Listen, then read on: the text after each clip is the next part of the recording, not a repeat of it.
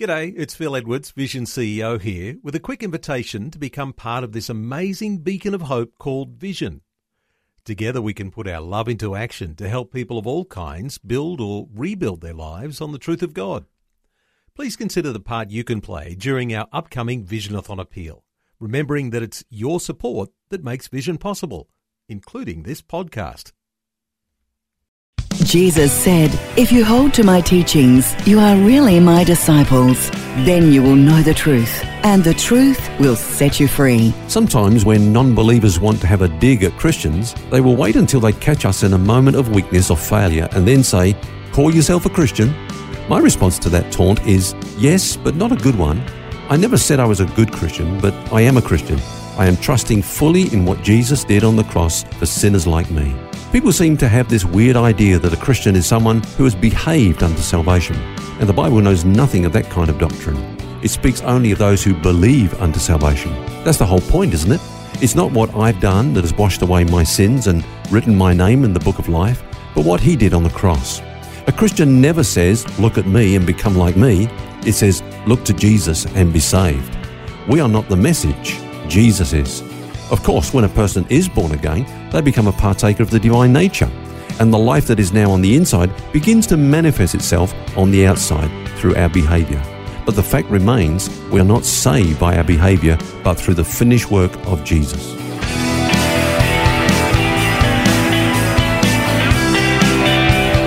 This is Set Free with Ken Legg. And thank you for joining us. It's Phil here, along with author and pastor Ken Legg. And our subject this week is Salvation is Forever. It's such a relief to know that we are not the message, but Jesus is. And uh, Ken, as you say, when a person becomes a Christian, eventually change will begin to be seen in that person's life, isn't it? Yeah, that's right. Uh, as you know, we're looking at the subject of eternal security this week. But sometimes people make a profession of salvation and there's never any change in their lives. And then again, there are others who seem to have changed, but then they go right back to their old way of life and even renounce any belief in Jesus whatsoever. Mm. In fact, somebody recently told me of a person they knew and they'd led this person to Christ and then that person fell away and wants nothing more to do with Christianity. And they said to me, well, he definitely was saved. So how does that fit into the once saved, always saved theory? Well, my reply was, first of all, no one can say for sure that another person was definitely saved. That's only, an interesting point, isn't it? I yeah. guess it's, it's only God who really, really knows that. That's right. And in fact, Jesus warned us against making that kind of judgment uh, concerning who's saved and who isn't. You remember the parable of the wheat and the tares? Mm. Um, they were growing together, and then when the the uh, workers discovered them there in the field, they wanted to go in and start pulling up the tares. And the, the boss said, No, no, don't do that. Otherwise, you'll pull up some wheat as well. And so it's not our job to try to pull up the the tares, the these sort of counterfeits, if you yeah. like.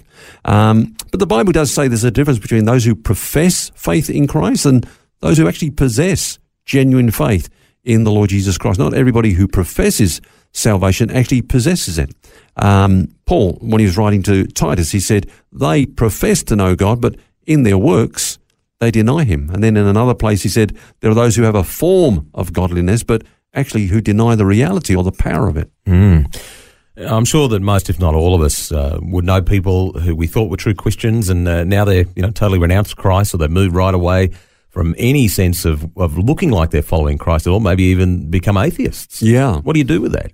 Well, I think, and I've come to discover, you know, studying the Word of God, that there's a difference between what I would call an awakened soul and a regenerated spirit. Now, now both of those are works of the Holy Spirit. An awakened soul is all of a sudden aware through the Holy Spirit that they are sinners, mm. that they do need Christ for their salvation, and uh, they kind of get into Christian activity. You know, they get into Christian things because they're favorable towards the, the cause of the church and so on. And so they come to church, they get involved in Christian activities, they talk the lingo, behave like Christians at times. Might even listen to Christian radio. Might even listen to Christian radio. But have they all been born again? Now, regeneration only takes place when a person really trusts in Jesus for their salvation. When they come yeah. to that point where they can say, On Christ, the solid rock I stand, all other ground is sinking sand. Now, in the parable of the sower, Phil, you remember that some seed actually fell on stony ground. Now, it sprung up, but uh, above the surface all seemed fine, but we couldn't really see what was happening beneath the surface in the ground. And Jesus said that this seed actually had no root. Now, what does that mean? Well, of course, Jesus is the root of true Christianity. Uh, Paul says, as you have received Christ Jesus, so walk in him, rooted and built up in him and established in the faith. Now, some people are rooted in the church, they're rooted in uh, morality and, and, and you know, believing in the morals of Christianity and so on, Yep. but they haven't got a, their roots in a genuine faith of the Lord Jesus Christ. So they have a form of godliness, but no real connection with Christ. So is it fair to say that those people are tares rather than wheat?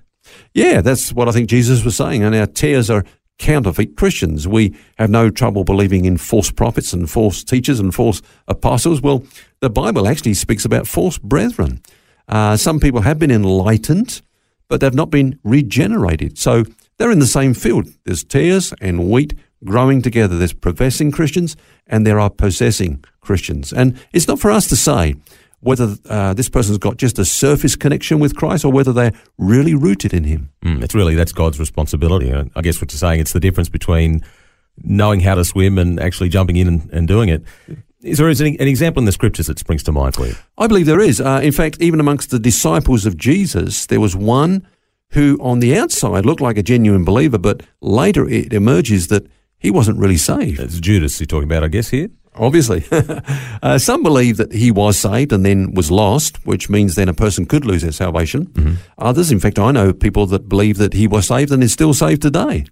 Um, but the New Testament, I believe, tells us that he never was saved. Now, because of our, you know, limited time that we've got, let's just quickly go to John chapter 6. And that's where Jesus had fed the 5,000 and people were following him and said, well, look, you're only following me for the, the food that perishes. You know, you need to follow me for the food that, that endures for eternity. Yeah. And, you know, unless you eat the flesh of the Son of Man, drink his blood, you've got no life in you. Then many turned away. And uh, we read this, that Jesus said, there are some of you who do not believe, for Jesus knew from the beginning who they were that did not believe and who would betray him. Now, in response to that, um, Jesus said to the disciples, "Are you all going to go away?" And they said, "No, no, no. We, we we're not going to go away." In fact, Peter spoke on behalf of all of them, and he basically said, "Look, you know, you said that um, there's some here who don't believe, but obviously we, the disciples." Are not like that. We're not in that category. Now, now Jesus couldn't let that go unchallenged because it wasn't true. Let me just read to you what he said. He said uh, in verse 70 of that chapter, uh, he answered and said, Did not I choose you 12, but one of you is the devil? And then he says that he spoke of Judas Iscariot, the son of Simon, for it was he who would betray him, being one of the 12. So Jesus said, Well, hang on a minute. Uh, there's actually one amongst you who are not genuine believers. Okay, so why did Judas uh, become a Christian at all? Well, I think you could say that for some of the disciples, not all of them, but for some in, in that group of 12, they followed him initially for selfish reasons. You know, they were lured by, um, you know, the, the idea of power and, and fame and Yep. um, position. They saw that Jesus was gathering a crowd. They had an agenda, some of them. But then as Jesus taught them, they become transformed. But, but Judas never was.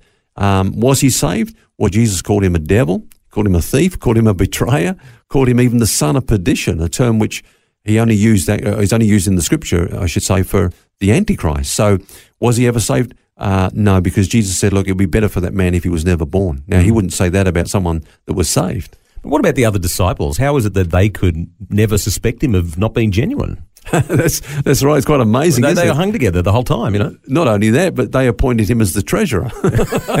you you got to Yeah. really trust someone when you trust them with the money. Um, you know, right at the end when Jesus said, "Look, one of you is going to betray me," they didn't say, "That's you, Judas. We know what you're. You know what's going on." They said, "Lord, is it me?" So if the apostles didn't know that a fellow disciple was actually saved, um, you know, we, we, we're not expected to know whether every Christian is saved or not. That's between them and God. But of course, we can know that we are saved, whether we have fully trusted in Jesus for our salvation. Yeah. But here's another question I'm often asked. Well, what about my, my relative that did once trust in Jesus? And they're backslidden, so. Yeah. Are they saved or are they lost? Where are they now? My answer is look, ask them this question. When you stand before God and He says, Why should I let you into my kingdom? What would you say? If they say, Well, I believe that Jesus Christ died in my place, even though I'm not what I should be, I'm trusting in what Jesus did there. My belief, Phil, is that they are genuinely saved.